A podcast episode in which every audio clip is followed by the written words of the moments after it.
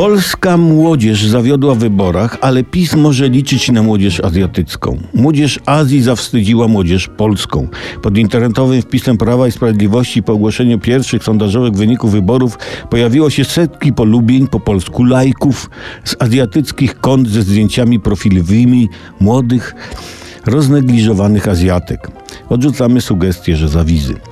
Młode, roznegliżowane Azjatki, w przeciwieństwie do młodych, nawet ubranych młodych Polek, wyraziły swoje poparcie dla zwycięskiej partii, mówiąc jakby nie wprost: Azja zazdrości Polsce PiSu.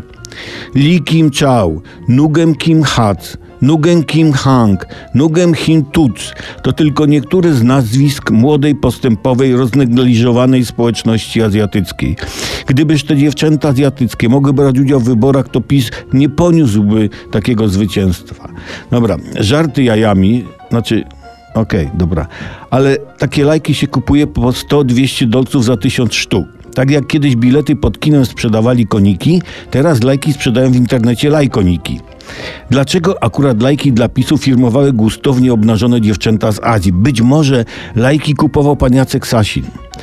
Może nie miał pieniędzy na lajki firmowane przez ubranych Szwedów, są droższe, prawda? Może chciał zakończyć kadencję miłym akcentem i osłodzić zwycięstwo PiSu.